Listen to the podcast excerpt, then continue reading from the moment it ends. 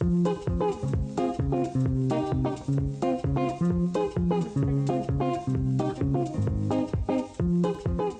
auditeurs et internautes, bonjour.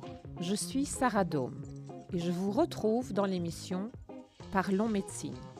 Cette émission est née de la volonté de partager mon expérience et savoir professionnel. En effet, depuis 30 ans, je dirige avec passion l'institution Orthopédie Lucas et j'évolue dans un environnement médical entre médecins et patients. Maladie, traitement, thérapie, évolution médicale, nous allons prendre le temps de bien comprendre, de tout aborder et de discuter avec l'aide des médecins interviewés dans une ambiance riche, chaleureuse et éducative. Cette émission évolue chaque jour et prend la forme d'un podcast que je vous invite à suivre sur Spotify, YouTube, iTunes et Facebook. Docteur Potasnik, vous êtes spécialiste chirurgien orthopédiste de la hanche. Nous sommes euh, dans la deuxième partie de cette belle rencontre. Nous parlions de la fracture de la hanche, de la luxation de la hanche ressaut. Je vous ai demandé si euh, des plus jeunes patients pouvaient être concernés. Et je me souviens de ce harnais de Pavlik que l'on pose sur les petits-enfants pour bien écarter les cuisses et immobiliser un peu leurs mouvements, stabiliser la hanche. Vous pouvez un peu nous expliquer comment ça se passe pour les petits?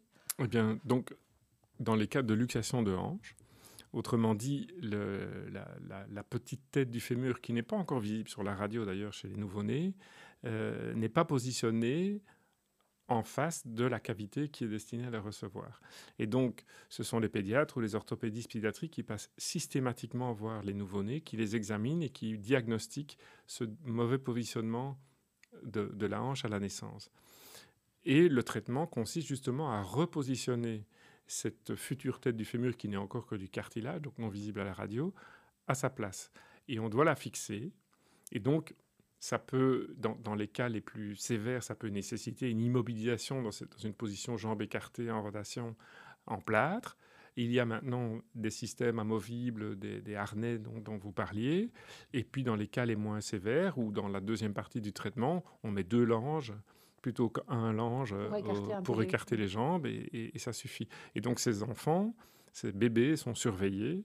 Et encore une fois, dans la très grande majorité des cas, ça n'a pas de conséquences. Mais nous voyons, nous, euh, des adultes, des jeunes adultes arriver, souvent d'autres pays sous-développés, avec des séquelles graves de luxation congénitale. Parce que ça n'a pas été corrigé. Parce que ça n'a pas été corrigé. Mais si on corrige, tout se passe bien. Tout à fait.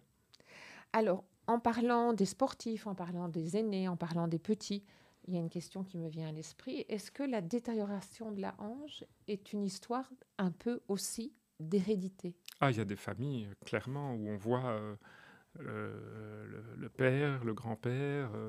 et donc, nous avons des jeunes patients qui ont des douleurs de hanche et qui viennent nous voir. Voilà, mon père, il a, il a 50 ans et il a déjà une prothèse de hanche. Mon grand-père a deux prothèses de hanche.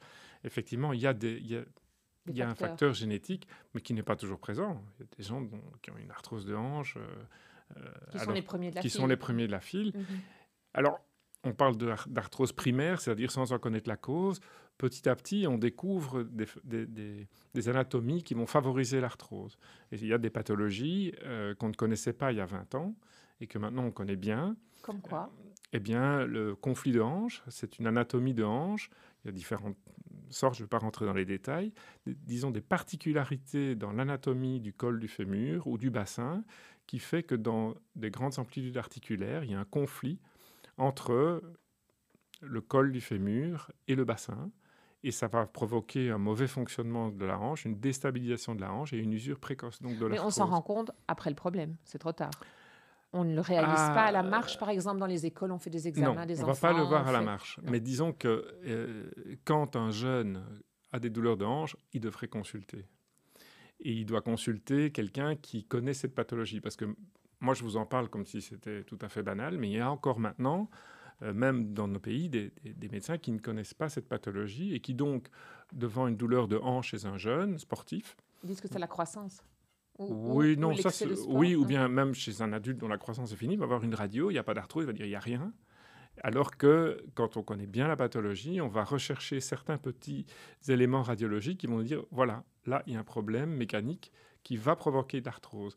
Et quand on reconnaît ces pathologies-là, et qu'il n'y a pas encore trop de dégâts sur, le, sur la hanche, que l'arthrose n'a pas encore commencé, on peut corriger ces anomalies anatomiques et éviter, supprimer la douleur, même réparer certaines premières lésions, et on espère euh, éviter l'évolution rapide vers l'arthrose. Ce que vous êtes en train de nous expliquer, docteur Potasnik, c'est que quand la hanche se fait remarquer, il faut consulter Oui, mais c'est vrai beaucoup en médecine. Hein quand, à part des petits bobos qui disparaissent très vite. Mais on a quand même été éduqués dans le prends un dafalgan, ça va passer quoi. oui, si un dafalgan suffit et que ça ne se reproduit pas trop souvent, on ne va pas consulter chaque fois. Mais quand un problème en médecine en général, et là on parle de la hanche, euh, est récurrent, il vaut mieux consulter vite parce qu'il euh, y a des tas de pathologies qui, qui peuvent être résolues avant qu'il y ait des, des, des lésions importantes, ça c'est clair. Oui. Est-ce que vous savez nous dire si vous avez un grand-père qui a eu deux prothèses de la hanche, un papa qui a déjà une prothèse de la hanche et que vous avez 50, 55 ans, est-ce qu'on peut prévenir un petit peu cette saga ou est-ce qu'il y a moyen peut-être d'être plus sensible à bien faire du sport, à avoir des bonnes chaussures de marche, à avoir des signes. Est-ce que, est que le fait de ne pas avoir, par exemple, de bonnes chaussures de marche, de faire du sport sur du béton au lieu de courir sur une de la terre, euh, est-ce que, est que tout ça a un impact Ou est-ce qu'on sait prévenir et peut-être penser à contrôler la nécessité d'avoir une semelle orthopédique ou pas? Est-ce que tout ça peut jouer? Je vais euh, redire la même chose. On va probablement, quelqu'un qui a dans sa famille un père avec deux prothèses de hanche, va être plus sensible et va consulter sans doute plus vite s'il a mal aux hanches. Mais même si ce n'est pas le cas, quand il y a, par exemple, des, douleurs, que ce soit dans n'importe quelle articulation qui apparaît systématiquement pendant le sport ou après le sport, il faut consulter pour voir si effectivement on ne va pas détecter quelque chose qui est corrigible. Maintenant, euh, c'est vrai pour tous les sports et c'est vrai pour toutes les articulations, en particulier des membres inférieurs il faut euh, faire ce sport dans, des conditions, euh, dans de bonnes conditions. Et peut-être insister sur l'échauffement que beaucoup d'entre nous ignorent complètement. Et l'augmentation progressive de ces exigences sportives. Les surcharges, euh, les gens qui tout d'un coup se, découvrent joggeurs et qui, qui n'ont jamais couru et qui veulent directement en faire autant que leur voisin qui est jogger depuis 10 ans, ils vont avoir des, des pépins. Et euh, effectivement, dans, les pathologies comme ça de sportives, euh, notamment avec la course à pied, euh, les douleurs, le patient consulte et on va justement analyser tous les petits facteurs qui peuvent améliorer. Vous avez parlé de technique, les bonnes chaussures, les semelles orthopédiques quand elles sont nécessaires, insister sur l'échauffement. et puis, évidemment, toujours, la prévention, c'est le poids. C'est ça, c'est la clé. Et vous avez parlé de tabagisme, même chose. Euh, l'excès de poids est très très néfaste pour euh, tout l'appareil euh, locomoteur, en particulier sur les membres inférieurs. Le tabac est mauvais pour le métabolisme, donc aussi pour tous, toutes les possibilités que le corps a de se régénérer, de résister aux, aux agressions, à cicatriser. Donc il y a des préventions. Bien s'hydrater, pour tout ce qui est euh, notamment tendineux et autour de la hanche tout particulièrement. Beaucoup de gens sont déshydratés, enfin ne boivent pas assez. Donc la prévention est essentielle, effectivement.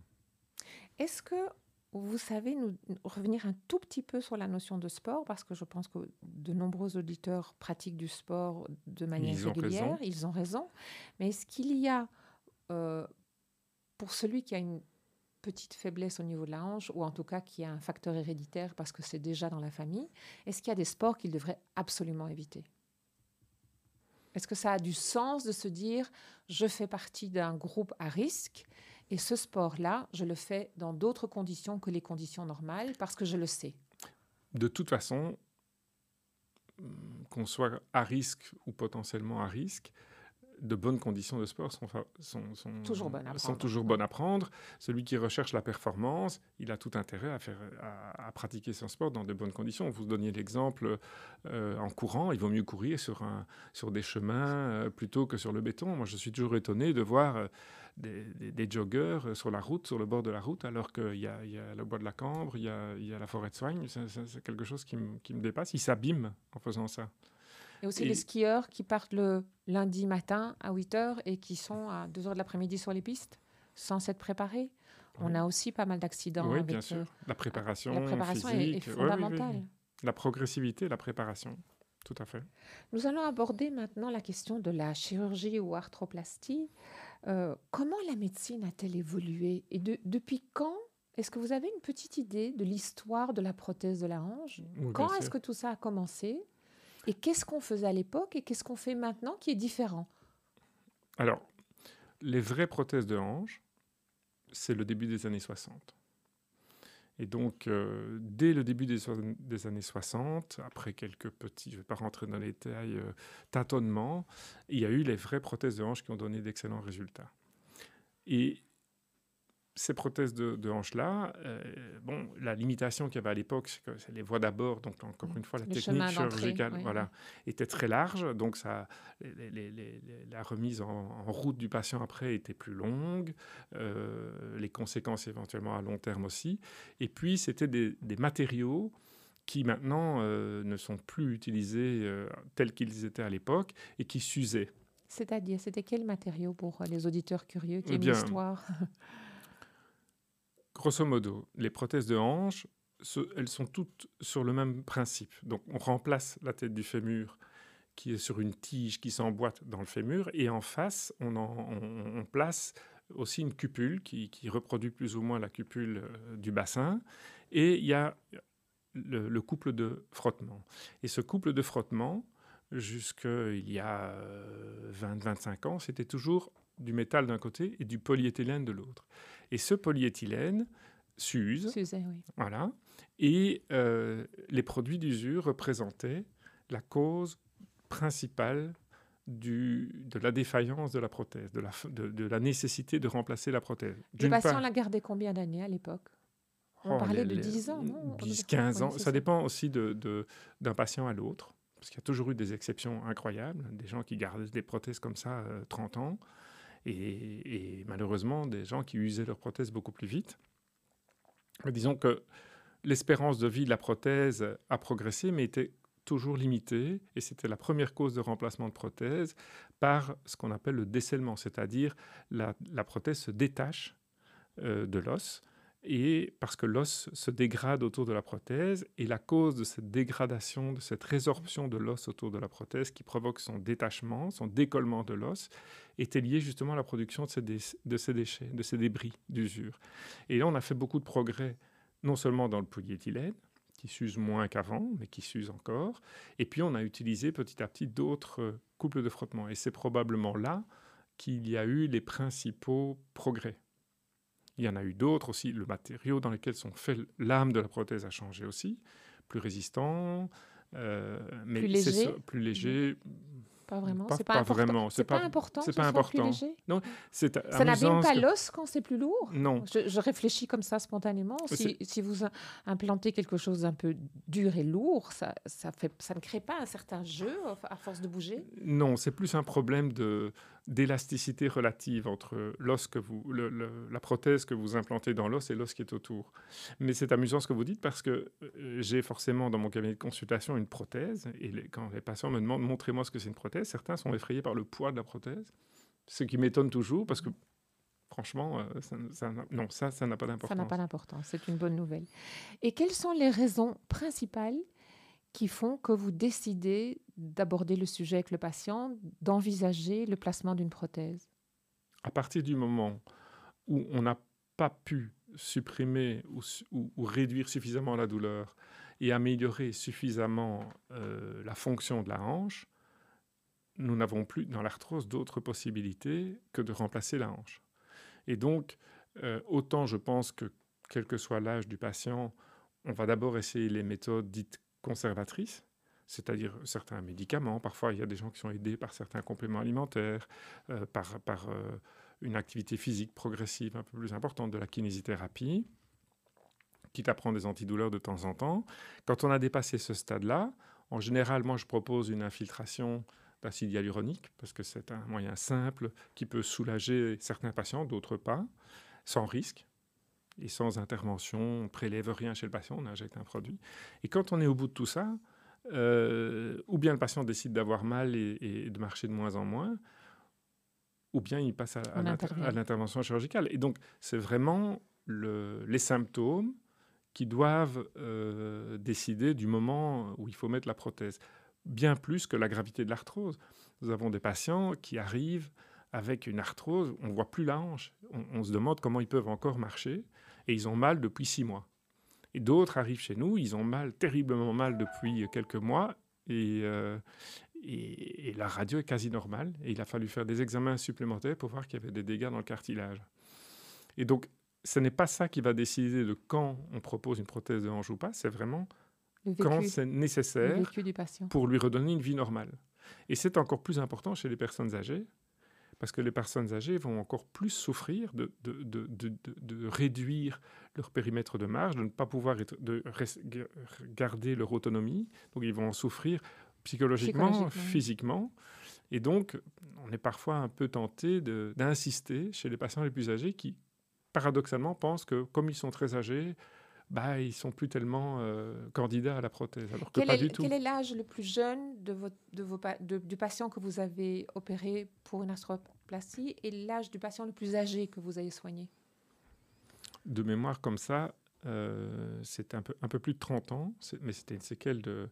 de hum, non, c'était une nécrose aseptique. Donc euh, il n'y a pas que l'arthrose qui est un qui, impose, euh, le remplacement de la prothèse.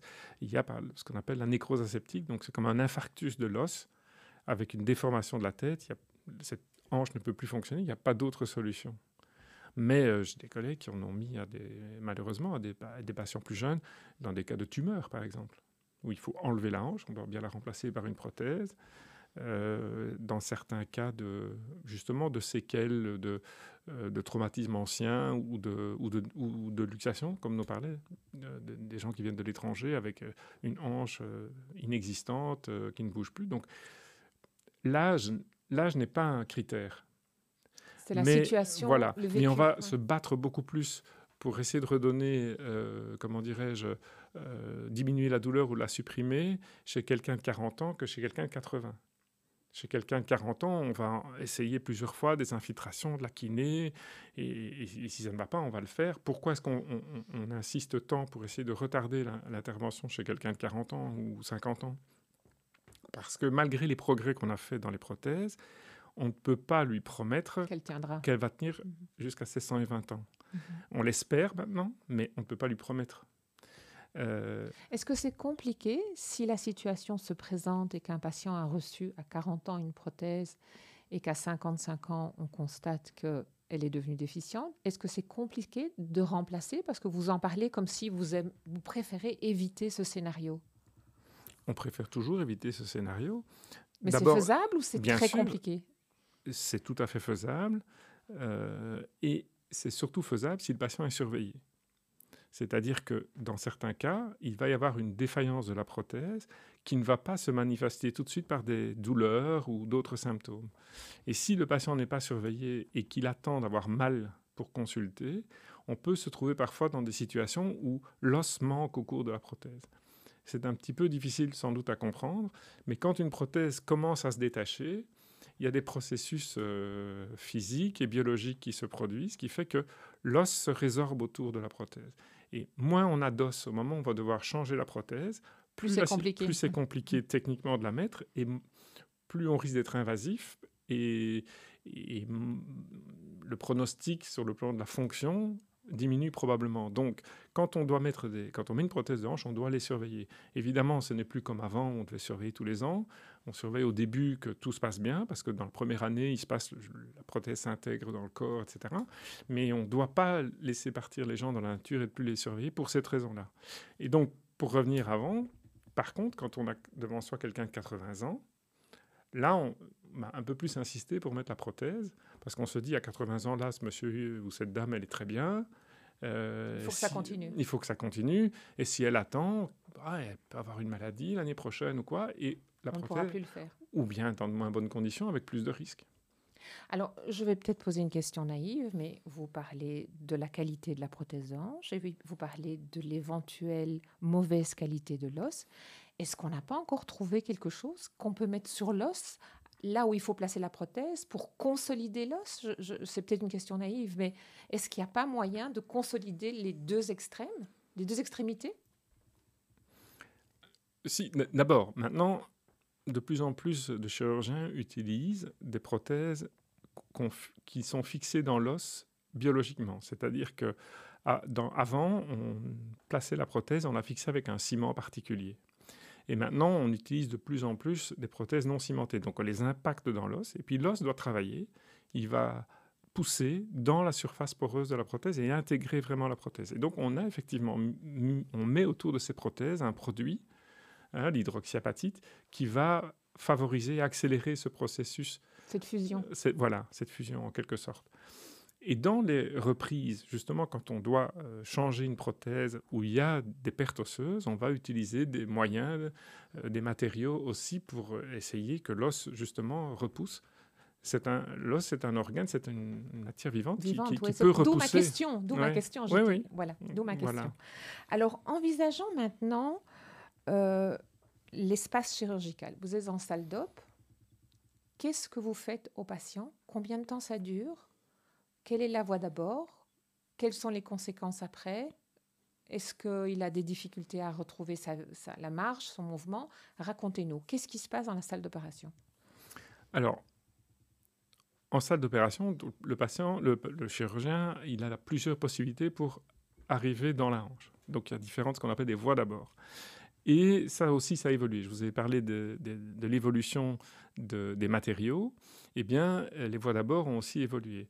Et donc, euh, j'ai un petit peu regardé les statistiques belges avant de venir.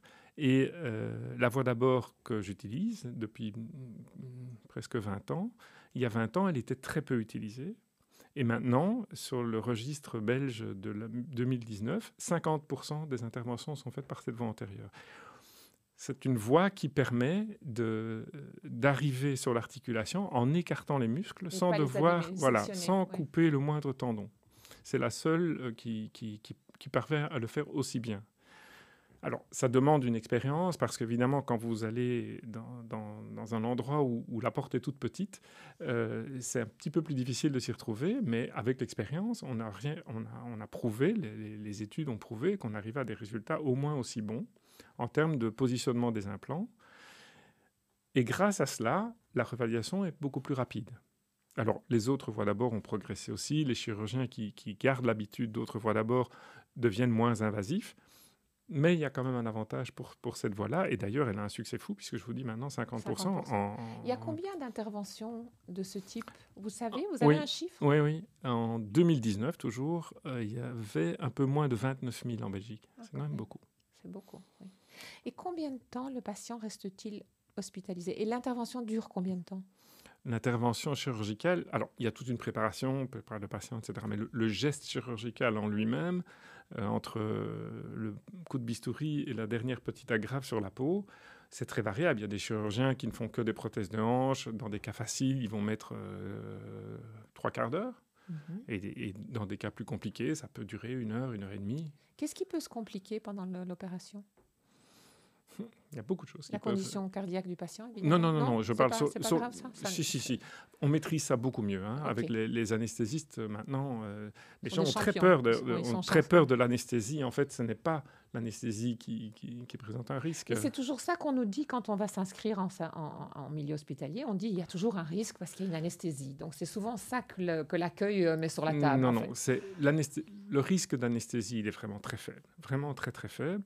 Et un patient sous anesthésie, qui est ventilé, euh, l'anesthésiste dispose de toutes les armes pour, pour, maîtriser beaucoup de choses. Alors, il y a des accidents d'anesthésie, euh, des, allergies à des produits d'anesthésie, il peut y avoir des, embolies pendant une intervention. Donc, euh, mais, le risque réellement de ne pas se réveiller après une prothèse de hanche en Belgique, c'est vraiment, vraiment, vraiment minime. Alors, au niveau chirurgical, il y a dès qu'on intervient, dès qu'on ouvre le corps de quelqu'un, il, y a forcément il y a une prise de risque. Quand ce sont des interventions qui deviennent routinières, il faut pas euh, négliger tous les éléments. Une fois qu'on qu'on reste attentif, il reste un tout petit nombre de complications. On peut, un os peut se casser pendant l'intervention, on peut blesser parfois un vaisseau, des choses comme ça, mais c'est vraiment devenu rare. Et le patient reste hospitalisé combien de temps? Alors là, c'est aussi variable d'un patient à l'autre. Euh, il y a pour l'instant une course à la diminution de la durée d'hospitalisation. Ma question. Je pensais à ça, évidemment. Voilà. D'abord, il y a une pression économique. Hein. Euh, les hôpitaux euh, sont poussés à garder les patients le moins longtemps possible. On a, de manière à pouvoir avoir moins de lits, toujours pour des raisons économiques. D'ailleurs, on en a payé le prix, pendant, pendant, le COVID. pendant le Covid, et ça ne s'arrête pas. Et donc, il y a d'une part cette course-là, et d'autre part le côté performance du chirurgien qui est très fier de faire sortir ses patients le plus vite possible, ce qui n'est pas toujours une demande du patient d'ailleurs. Alors, ça peut aller de certains de mes collègues qui, sélectionnent des patients pour les faire sortir le jour même. À partir du moment où ils utilisent une voie euh, comme une voie antérieure mini-invasive, certains patients peuvent sortir le jour même, ce qui nécessite effectivement euh, de les avoir préparés euh, physiquement, psychologiquement, qu'il y ait toute une équipe autour, euh, tout autour et qu'il n'y ait pas eu le moindre incident. Et il n'y a pas un contrôle à domicile ou oui, oh, Je pense qu'ils font, un, font un contrôle téléphonique, etc., etc. Pour ma part, je, ne suis pas entré dans, dans, dans cette course-là. Je pense que c'est inutile. J'ai des patients qui sortent le lendemain ou le surlendemain. Quand c'est un peu plus long, quand le patient ne se sent pas à l'aise pour rentrer chez lui, quand il met un peu plus de temps pour maîtriser les escaliers, même s'il n'en a pas chez lui, bah, il reste un jour ou deux de plus. Et tant pis pour le côté économique. Et euh, en général, le patient est content de sortir, c'est ça qui compte. Et euh, mais on en est, un peu angoissé, on en il est, content de dormir une nuit voilà, plus, voilà, C'est ça, j'entends bien. Maintenant, mais j'ai pas de collègues qui mettent les gens dehors, mais je veux dire, c'est pas une course en soi. Non, j'entends bien, j'entends. On en est à deux, trois jours, on va dire. C'est cela. Et est-ce qu'il doit reprendre directement la revalidation? Parce qu'on parle beaucoup du... Quand on parle du rachis, on parle de l'école du dos. Est-ce qu'il y a une école de la hanche? Ou est-ce que c'est la même école qui revalide les, deux, les, patients? Bah, Les kinésithérapeutes sont aptes à faire de la revalidation de la hanche. Euh, les patients sont mis debout le jour même, sauf quand on les opère l'après-midi. Le lendemain, ils marchent. Certains marchent le lendemain, certains marchent le surlendemain, mais la plupart du temps, c'est le lendemain. Et moi, je propose toujours de la kinésithérapie pour que le patient reprenne plus vite confiance en lui, qu'il euh, qu'il ose, qu'il ose, qu'il l'aider à, à, perdre la, souvent la, la boiterie qu'il avait euh, avant. qu'il avait avant. Et donc, je pense que c'est une excellente chose euh, d'avoir de la kinésithérapie, je dirais au moins trois fois par semaine au début. et je suis convaincu que c'est favorable au patient. Mais là aussi, il y a certains chirurgiens qui disent Ah non, moi, mes patients, ils n'ont pas besoin, pas besoin de kiné, ils rentrent chez eux, c'est bon comme ça. Voilà. Est-ce que vous aimeriez donner quelques conseils à des patients qui ont une prothèse de hanche qui, et qui, Qu'est-ce que vous aimeriez donner, vous qui avez cette grande expérience et ce savoir de la chirurgie de la hanche et, et qui avez euh, toutes ces années d'observation Est-ce qu'il y a quelque chose de, que vous aimeriez dire aux auditeurs s'ils sont concernés par cette maladie? D'abord, je vais leur dire que il ne faut pas avoir peur de cette. De cette euh, C'est un peu effrayant. Excusez-moi, mais vous, vous, vous, abordez. Oui, mais quand même, recevoir une hanche, enfin une prothèse, c'est un peu impressionnant quand même. C'est un peu plus compliqué que. Manifestement, de toute façon, toute intervention chirurgicale est impressionnante. Euh, comment dirais donner la responsabilité entière de sa vie à un anesthésiste et un chirurgien, ça reste toujours un, quelque stress, chose, un, stress. Hein. Même les patients qui disent que non, je ne les crois pas vraiment. Euh, mais euh, ce que je voudrais dire, c'est que surtout en chirurgie de la hanche, attendre trop longtemps, avoir peur, risque d'abord tous les patients regrettent de ne pas l'avoir fait plus tôt. Ça, ça ne rend pas service à la situation. voilà. Et donc, euh, ils ont tout intérêt à le faire quand c'est nécessaire, ni trop tôt, ni trop tard. Et par contre, pour les personnes très âgées, je pense que la décision doit venir de la personne elle-même. Il ne faut pas obliger une personne âgée à se faire opérer. Mais d'un autre côté, on voit aussi des familles qui ont peur et qui, euh, ralentissent. qui ralentissent le processus. Et donc, finalement, le patient, le, patient âgé qu'on opère, profitera moins de sa prothèse parce qu'il aura, il se sera dégradé avant. Et donc, il, il, ne pourra pas en tirer tout ce qu'il aurait pu en tirer s'il avait été opéré plus tôt. et ah, ça, c'est très... C'est très frustrant. C'est dommage, oui. Une question tout à fait personnelle. Pourquoi l'orthopédie et pourquoi la hanche? Ah, Oui. Alors, au départ, moi, je voulais faire de la traumatologie de la main. Je ne sais pas pourquoi. Donc, je voulais être médecin depuis très très longtemps. Puis un jour, j'avais une émission euh, sur des replantations de doigts. Ça m'a fasciné. Et j'étais parti pour faire la chirurgie de la main.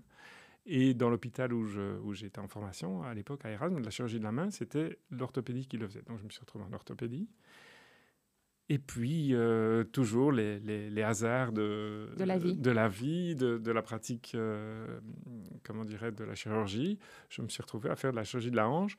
Euh, au départ, j'ai fait mon, mon, mémoire sur la, sur de, fin de spécialisation sur la hanche. Et donc, ça m'a fait lire toute la littérature. Vous savez que c'est une chirurgie extrêmement gratifiante. Et euh, pour, vous, pour vous dire, Lancet, qui est une, la revue scientifique de médecine la plus connue dans, dans, le monde, je pense, en 2007, a sorti un article comme quoi la prothèse de hanche, c'était l'intervention chirurgicale du siècle. Oui, quand vous permettez à quelqu'un de retrouver la mobilité, c'est fabuleux. Et avec justement très très peu de complications et avec des résultats actuellement, des patients euh, extrêmement satisfaits. Euh, nous, ce qu'on recherche, c'est une hanche oubliée, donc on permet tout aux patients il ne doit avoir aucun symptôme. On est à plus de 90% de gens qui ont une hanche oubliée. Eh Donc, sur cette belle conclusion, euh, docteur Potasnik, c'était un plaisir de partager cette belle rencontre avec vous. Et je souhaite une excellente fin de journée à nos auditeurs. Moi aussi. Eh bien voilà, chers auditeurs, une nouvelle rencontre de Parlons Médecine qui se termine. Vous pouvez nous retrouver sur Spotify, YouTube, iTunes, Facebook. Cela s'appelle Parlons Médecine, le podcast. Bonne fin de journée.